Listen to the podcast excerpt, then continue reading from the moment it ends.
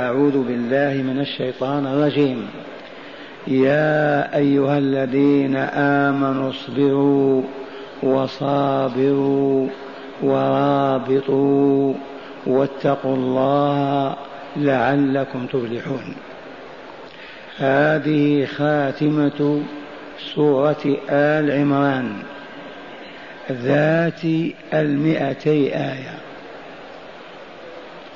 ختمت بهذه الآية الكريمة: يا أيها الذين آمنوا اصبروا وصابروا ورابطوا واتقوا الله لعلكم تفلحون. أعيد إلى أذهان المستمعين والمستمعات أن من إكرام الله تعالى لنا أن نادانا بعنوان الإيمان في كتابه العزيز، نحو تسعة وثمانين نداء، إذ النداءات تسعون. أحد النداءات: يا أيها النبي إذا طلقتم النساء، والمنادى رسول الله صلى الله عليه وسلم، والمطلوب بالعمل نحن المؤمنين. إذا طلقتم النساء، فبين لنا كيف نطلق وكيف يعتد نساؤنا وكيف نراجع وكيف إلى آخر ما جاء في أحكام الطلاق والعدد. إذن ما السر في ندائنا بعنوان الإيمان؟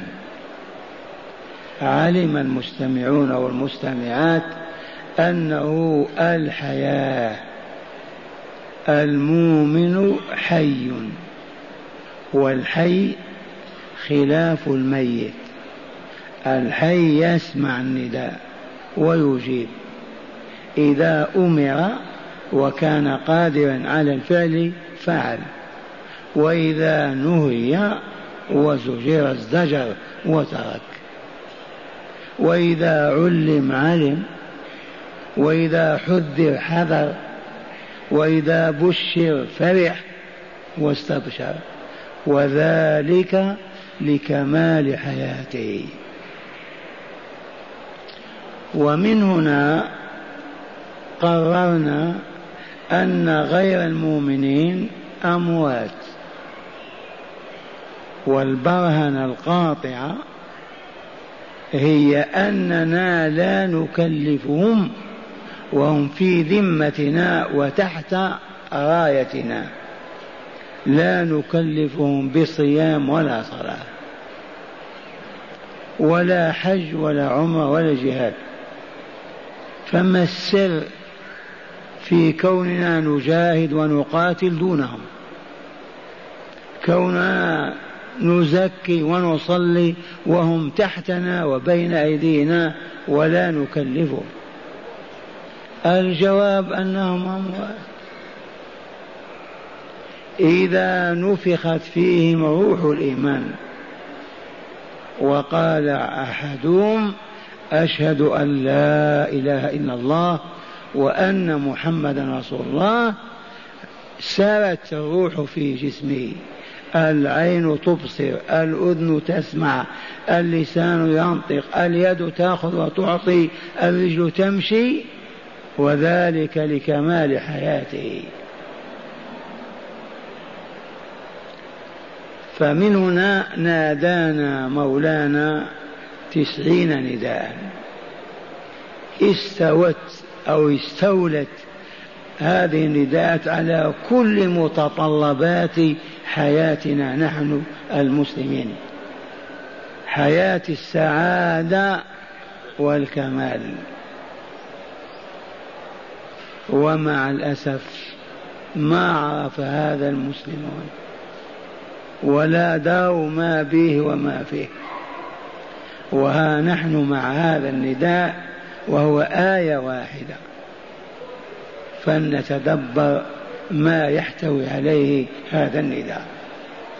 يا أيها الذين آمنوا، يا من آمنتم بالله ربا لا رب غيره، أي خالقا رازقا مالكا مدبرا لا رب غيره. وآمنتم بالله إلها أي معبودا لا معبودا يستحق العبادة سواه والله العظيم. ولما؟ لأن الذي لا يخلق ولا يرزق ولا يحيي ولا يميت ولا يعطي ولا يمنع ولا يضر ولا ينفع دعاؤه لانحنى بين يديه تقبيل رجله الركوع له عبث لا يصح أبدا. دعاء يا من لا وجود له، هل هذا الدعاء معقول مشروع؟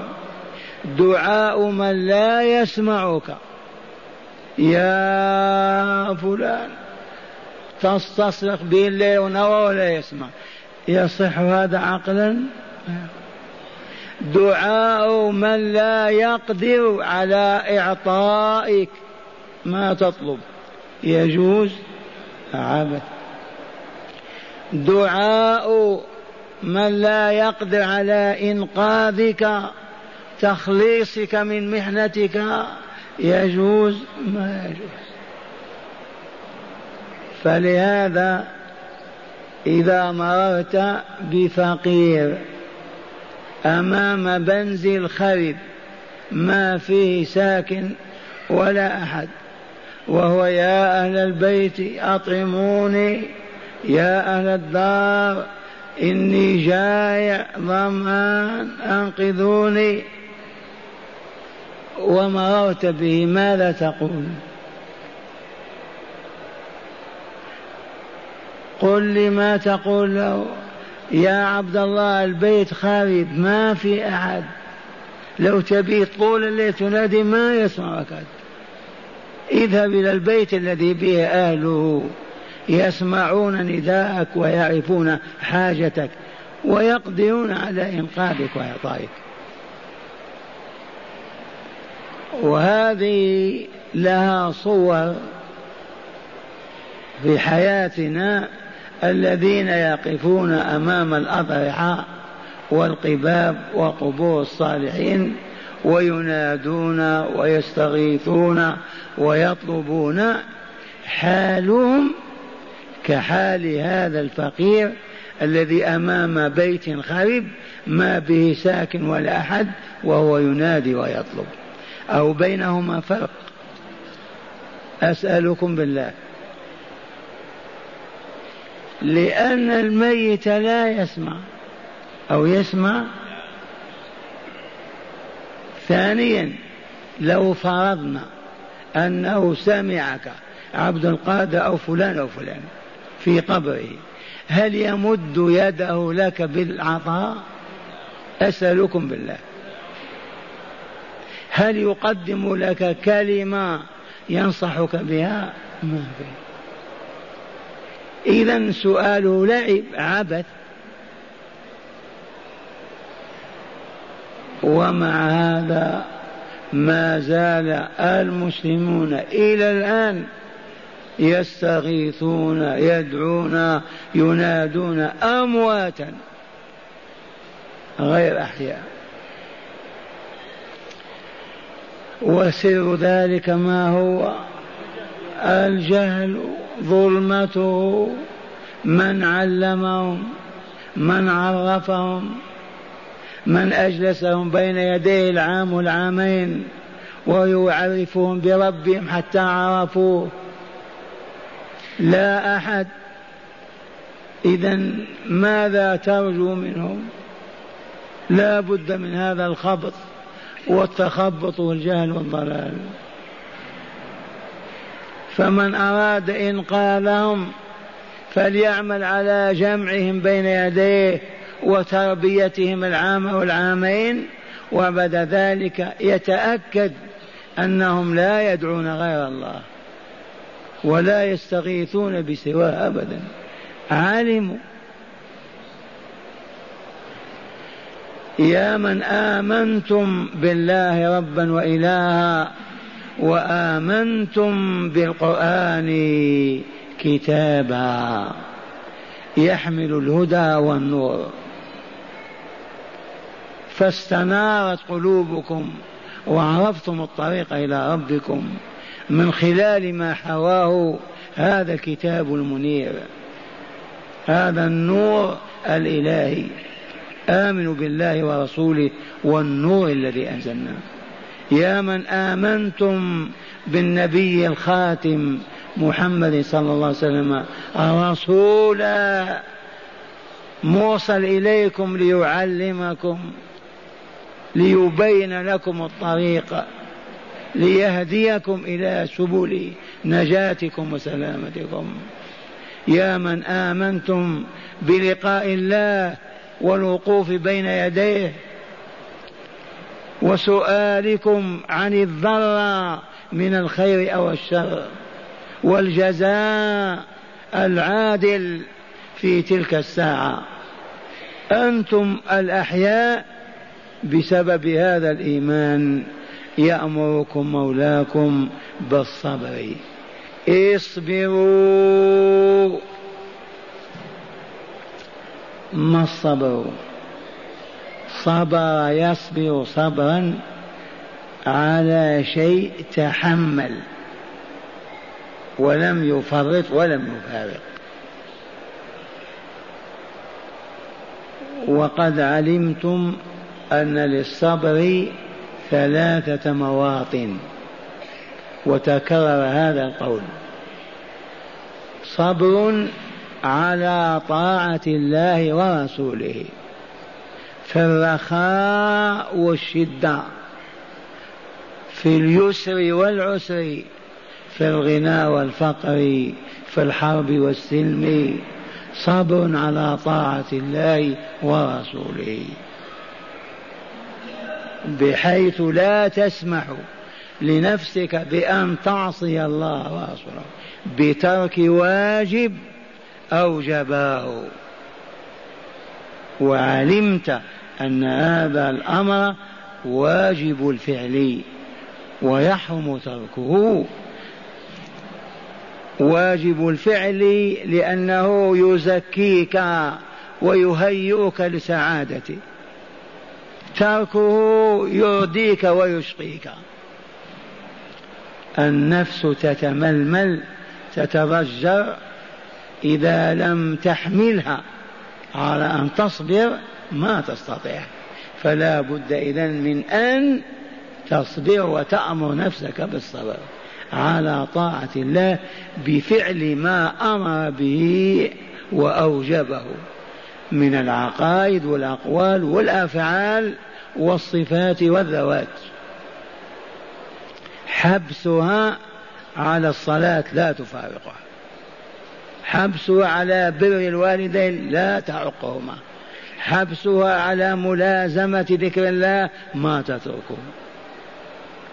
جاهد والزمها ذلك، هذا موطن. صبر دون معاصي الله ورسوله، المعصية هناك لا تقربها، والمعاصي ما حرم الله ورسوله من زنا، من ربا، من عقوق الوالدين، من الغيبة، من النميمة، من الخيانة، من الغش، من الخداع، من الكبر، من العجب، أنواع المحرمات. عبد الله المؤمن مأمور أن يحبس نفسه دون تلك المعاصي، ولا يأذن لها ولا يسمع لها أبدا أن تقرب معصية من تلك المعاصي.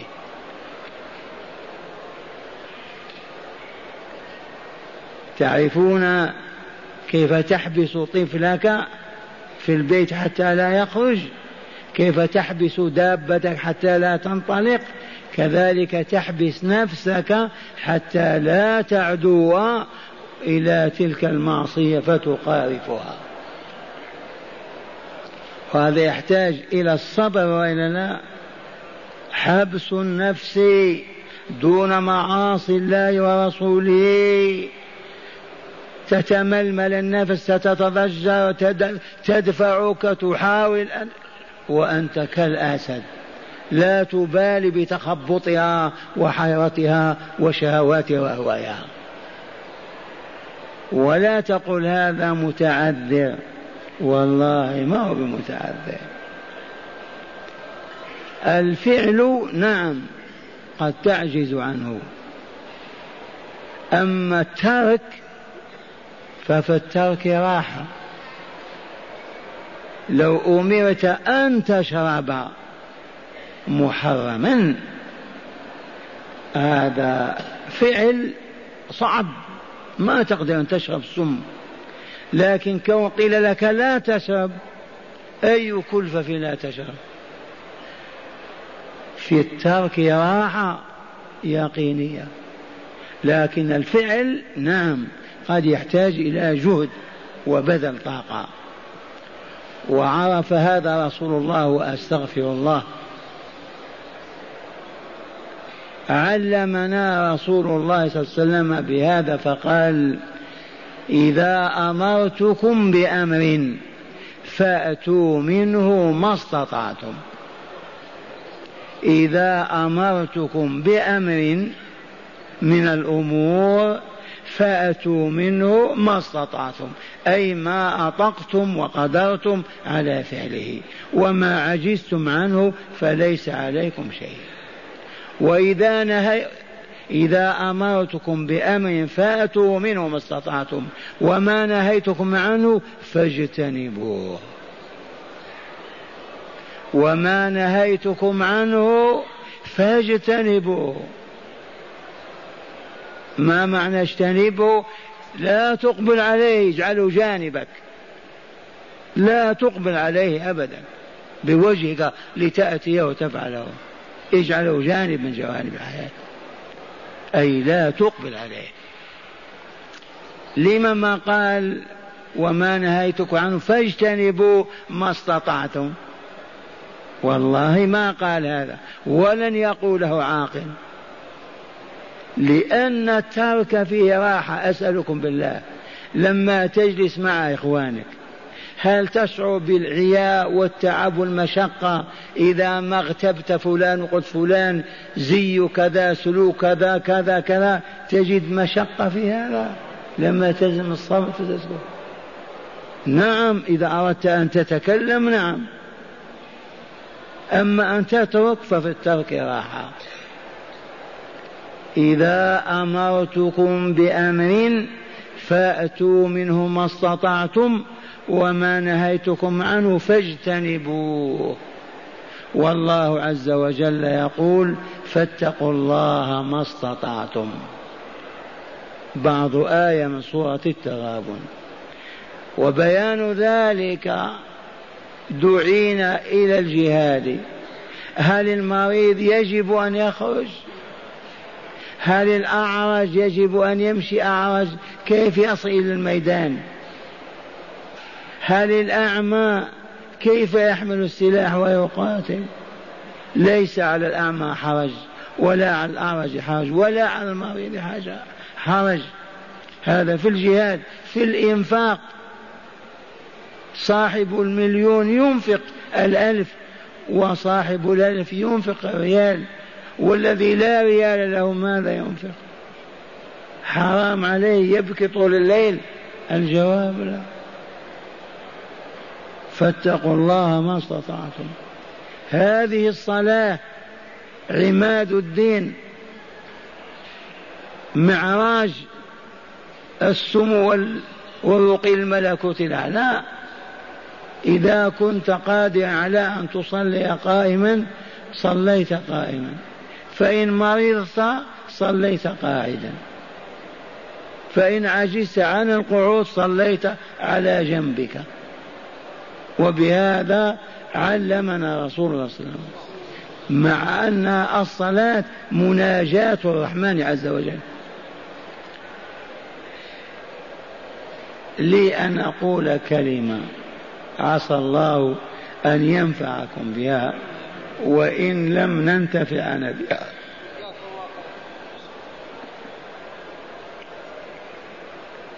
من منكم لما يدخل في الصلاة يعلم لا يشعر حقيقة أنه يتكلم مع الله ويجد لذ كما يتكلم مع فلان؟ أنا هذه ألهمتها وأنا أبكي، ومن ثم عرفنا ما علة هذا الجفاف.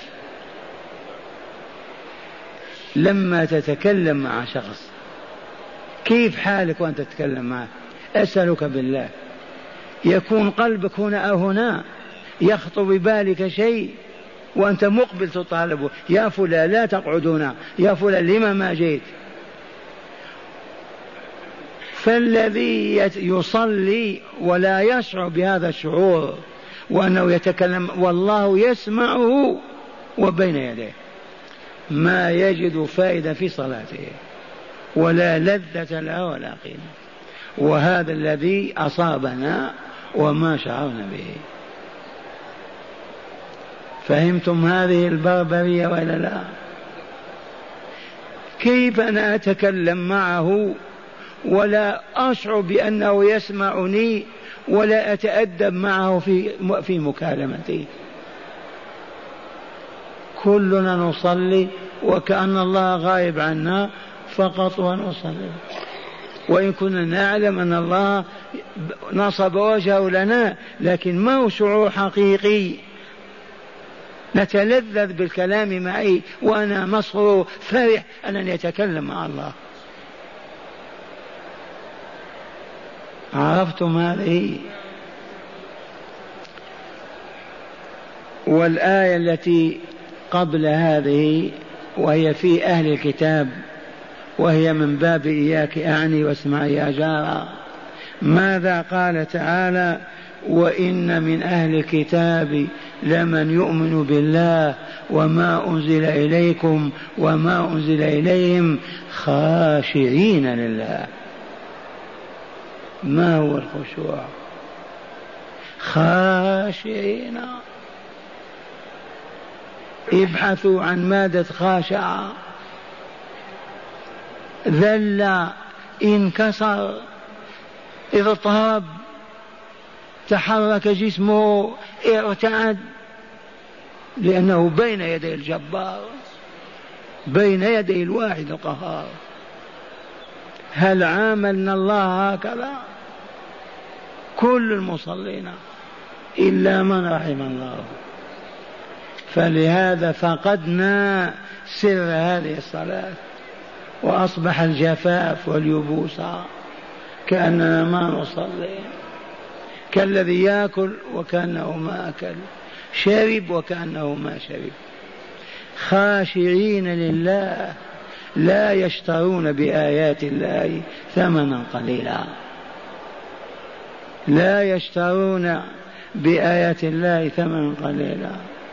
فسر هذه الكلمة، لا يبيع دينه بدنياه، لا يبيع آخرته بحياته ودنياه، ما يبيع الآخرة بالدنيا، سواء كان يفتي بالباطل من أجل أن يأخذ ثمن على فتاواه، أو يزين الناس الباطل والحرام من أجل أن يرضوا عنه ويوافقوا على ما يريد، كمن يقبل على دنياه فيستحل محارم الله عز وجل. اشترى بآيات الله ثمنا قليلا، لأن آية الله أحكامه، قوانينه، شرعه.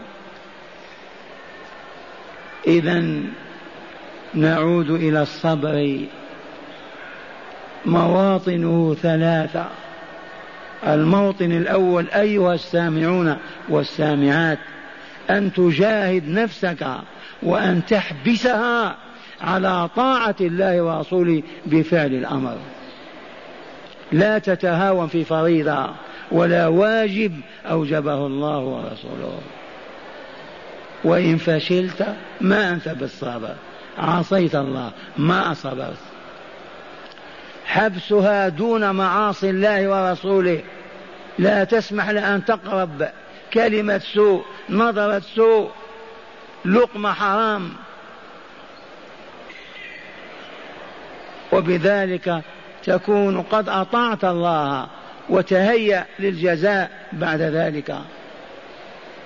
الموطن الثالث الصبر على الابتلاء، إذ ما منا أحد إلا ويبتلى، طال الزمان أو قصر. ونبلوكم بالشر والخير فتنة، أي اختبارا، وإلينا ترجعون. أحسب الناس أن يتركوا أن يقولوا آمنا وهم لا يفتنون، حسبان باطل. الصبر هنا على البلاء، فإن كان فقرا اصبر عليه، لا تمد يدك إلى مال أخيك أو مال عدوك لكونك فقيرا ومحتاجا، تسرق وتقصب وتسلب وتأخذ، ما صبرت. ابتليت بما؟ بالمرض، لا يسمع الله منك كلمة تدل على عدم رضاك بالله وما ابتلاك به، لا نسمع إلا كلمة الحمد لله الحمد لله.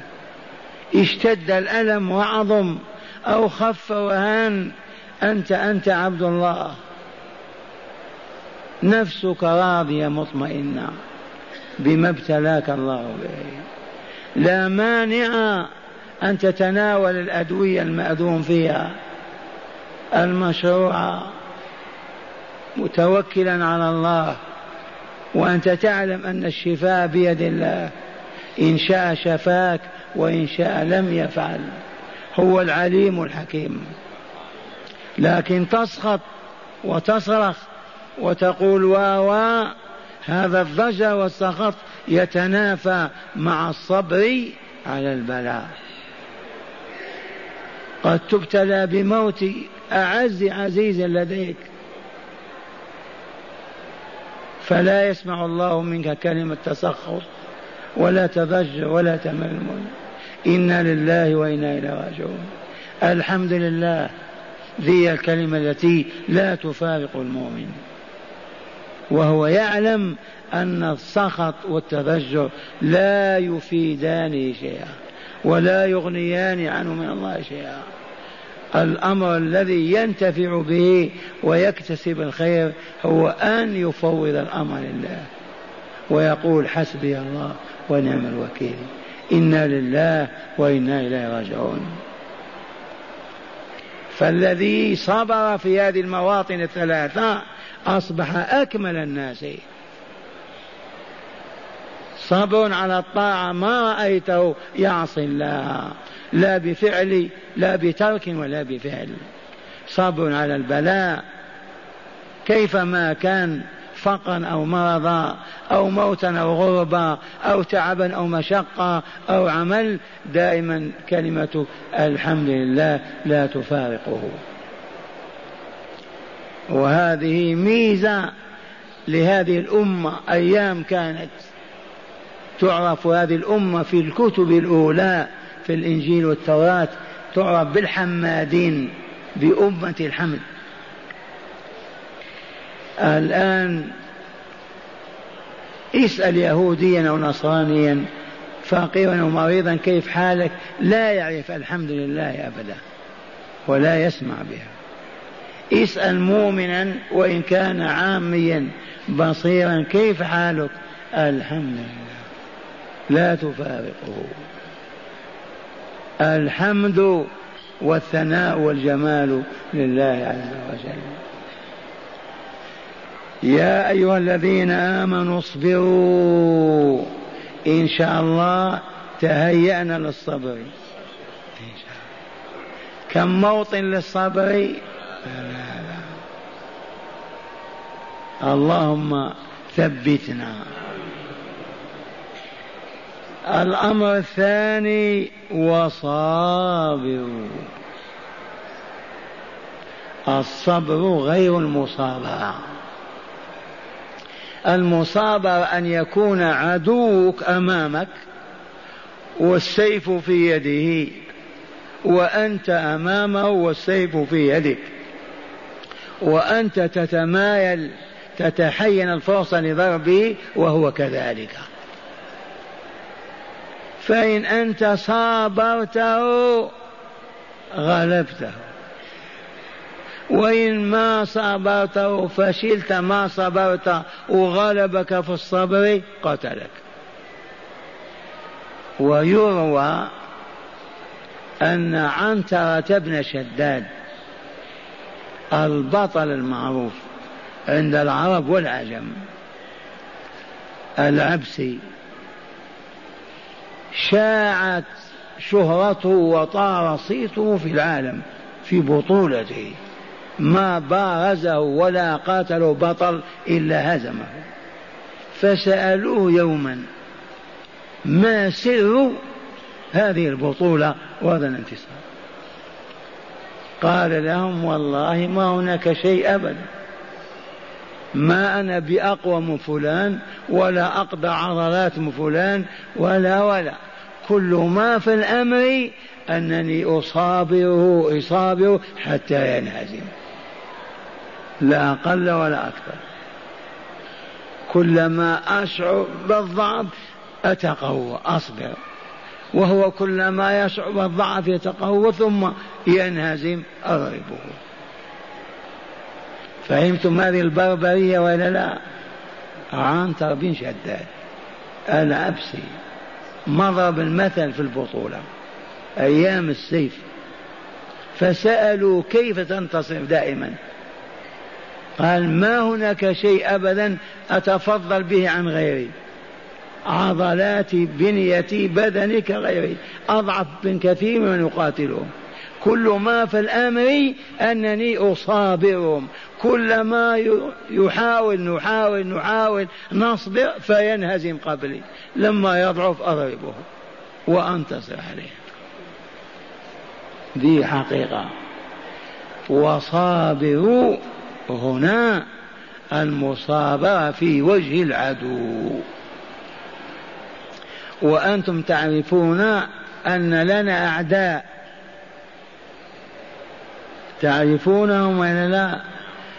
الشهوة العارمة عدو، النفس الأمارة بالسوء، الدنيا بزخارفها وألوان متعها، أبو مرة إبليس عليه لعين الله عدو. واسمع الله يقول إن الشيطان لكم عدو فاتخذوه عدوا، اجعلوه عدوا حقيقيا وصابروا. هذه في حال السلم، لسنا في صراع بين المشركين والمؤمنين، ما هناك حرب بيننا وبين الكافرين. هنا نصابر من؟ قولوا نصابر الشهوات العارمة، نهزمها، ما تدفعنا وتهزمنا لأن نرتكب الخبث والمعصية والجريمة. نصابر الدنيا الغرارة الخداعة بزخارفها، لا تعمينا ولا تصمنا، ونعرف حقيقتها وزوالها وخبثها ولا نبالي بها ولا نعصي الجبار من أجلها. من نعصي النفس الأمارة بالسوء، كلما تزين لك قبيحا شينه في وجهها، كلما تميلك إلى كذا مل إلى كذا وتخلى عنها حتى تمد عنقها وتستسلم. جاهد صابر. إذن الشيطان إذا زين لك كلمة وحسن لا تقولها، حسن لك لقمة لا تلقمها ولا تبتلعها. عرفته عدوك. هنا هذا الميدان ميدان مصابرة، ومصابرة ميدان الجهاد. هل لنا أعداء؟ نعم، الكفار كلهم أعداء الإسلام والمسلمين، أهل الكتاب والمجوس والمشركين والبلاحدة والبلاشفة وكل الدنيا. كيف نصابرهم؟ أولا إذا أعلنت الحرب ودخلت قواتنا أو رجالنا الميدان لا ننهزم أبدا، ما نعطيهم ظهورنا، ما نوليهم أدبارنا.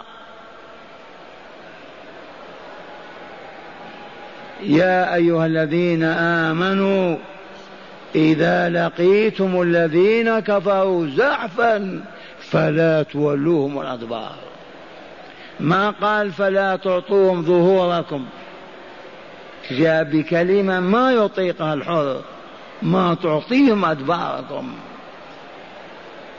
فتفرون أمامهم وتعطيهم ظهوركم. فلا تولوهم الأدبار، ومن يولهم يومئذ دبره اللهم إلا متحرفا لقتال أو متحيزا إلى فئة فقد باء بغضب من الله ومأواه جهنم وبئس المصير.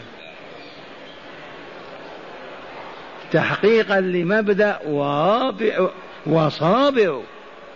كيف تنهزم أمامهم؟ أنت ترغب في الاستشهاد والموت، أنت تريد السماء والملكوت الأعلى والدار الآخرة، وهذا الحيوان الميت أمامك كيف تنهزم أمامه؟ وهنا من ذكريات التاريخ لطيفة، مسجل عند الأوروبيين أيام بداية الدولة العثمانية حاملة راية الإسلام، ويتفتح في شرق أوروبا وتغلغلت إلى الهوسنة والبرسك كما تقولون، ووراءها من فتح تلك الديار؟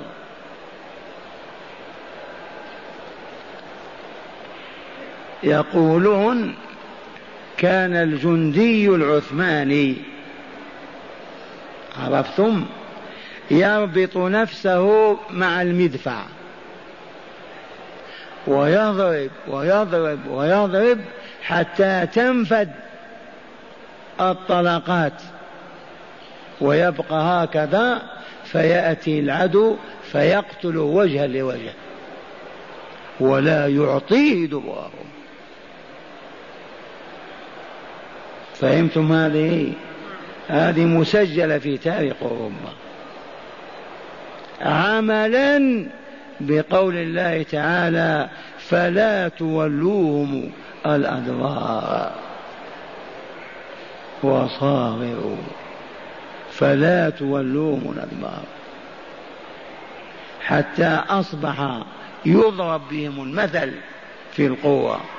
أتاتورك القوة تركيا، القوة تركيا أيام كان الإسلام يعمر قلوبهم وفاضة تنوار على كل أحاسيسهم ومشاعرهم. عرف هذا العدو فكاد لنا ولهم فأهبطهم إلى الأرض، أفقدهم الإيمان، أفقدهم المعرفة بالله، وكما تشاهدون. وصابروا، حرام عليك أن تنهزم. المسلم ما ينهزم، لما أمره الله أن يصابر عدوه حتى يستشهد أو يقتل عدوه. هذا في كل ساحات المعركة. وصابروا عدوكم فتغلبوه بالصبر، فتغلبوه في الحرب. رابعا ورابطوا. رابطوا المرابطة مفاعلة أيضا، العدو يرابط هناك ونحن ما نرابط. المرابطة هي أن ثغورنا في حدود ديارنا سواء الضيق أو الواسعة يجب أن نرابط فيها. وكان المؤمن لا يأخذ أجر من السلطان، يقول لأم أولادي أعد لي طعام شهر، سويق أو التمر أو الخبز الجاف وفراشه على ظهره، ويمشي إلى الثغر، يبيت راكعا ساجدا يدعو الله ويعيش على ذلك الشرف من العيش ويقضي شهر ويحرس ديار الإيمان والإسلام ثم يعود. وكم وكم تراهم ذاهبين وراجعين لا أجر ولا وسام ولا شرف في سبيل الله، ويتخرجون ربانيين الذي ينقطع إلى الله الليل والنهار مع الله في مكان لا زخرف فيه ولا طعام ولا شراب، كيف يكون أربعين يوما يصبح ولي الله؟ هذا الرباط الآن انتهى، لكن حل محله الثغور، جمع ثغر، الثكنات جمع ثكنة. فعلى نتكلم مع من؟ مع ثلاث واربعين دولة. من قسم المسلمين؟ الله أكبر. دولة الإسلام تصبح نيفا وأربعين دولة، أيجوز هذا؟ أحلال هذا؟ آذن الله في هذا؟ أهذا يسعدنا؟ أهذا يعزنا؟ أهذا يحفظ ديننا؟ والله ما كان في الكل. من فرقنا؟ من شتتنا؟ الثالوث الأسود. كيف مددنا أعناقنا واستجبنا له؟ الجهل. وجهلنا أولا. واليوم كنت أسمعكم القانون تفسير القرآن صوابه خطأ وخطأه كفر، إياك أن تقول قال الله، فحرموا أمة الإسلام من كتاب ربها. وإذا لم تهتدي أمة الإسلام على كتاب تهتدي علامة، أين توجد الهداية؟ أين يوجد النور؟ أين توجد الروح الحية؟ لا توجد إلا في القرآن. ماذا يصنعون به؟ حولوه إلى الموتى. فكنت لا تسمع القرآن يقرأ إلا في بيت الميت فقط، حتى أصبح العاهر البغي إذا ماتت في دار البغي أو البغاء يؤتى بأهل القرآن من مثلي ويقرؤون ويأخذون الطعام والفلوس. هذه أمة الإسلام. وإن عجبت وقلت كيف، الجواب عندنا بسرعة، استعمرتنا أوروبا وأذلتنا ولا لا؟ كيف حكمنا الكفر وسادنا ونحن ربانيون أولياء الله؟ لا والله ما كان هذا. قتلونا أولا، أماتونا بهذا السحر العجيب. اللطيفة ذكر الشيخ رشيد رضا في المنار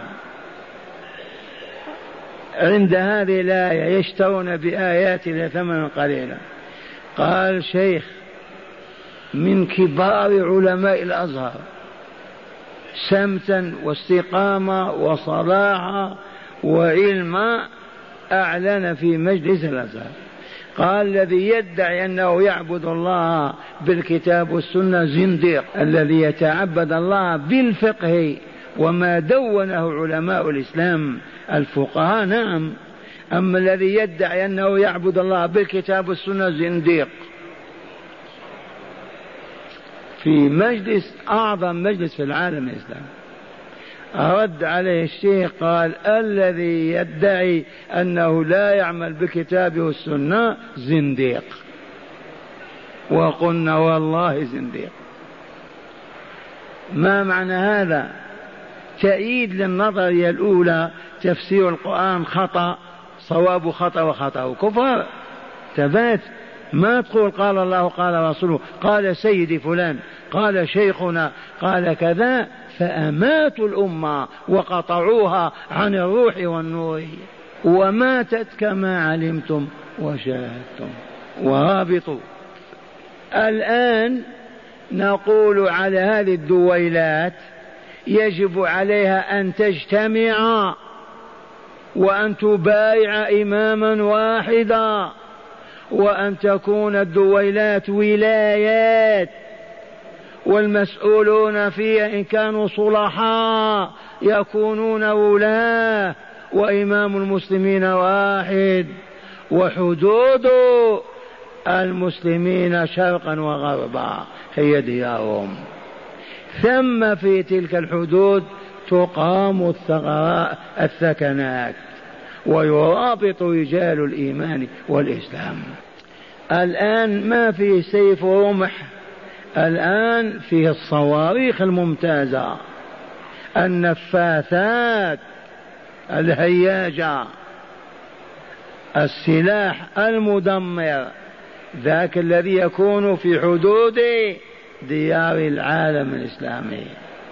ويجب أن نكون أكثر منهم أيضا عتادا وسلاحا، وإن اشتريناها اليوم نصنعه غدا،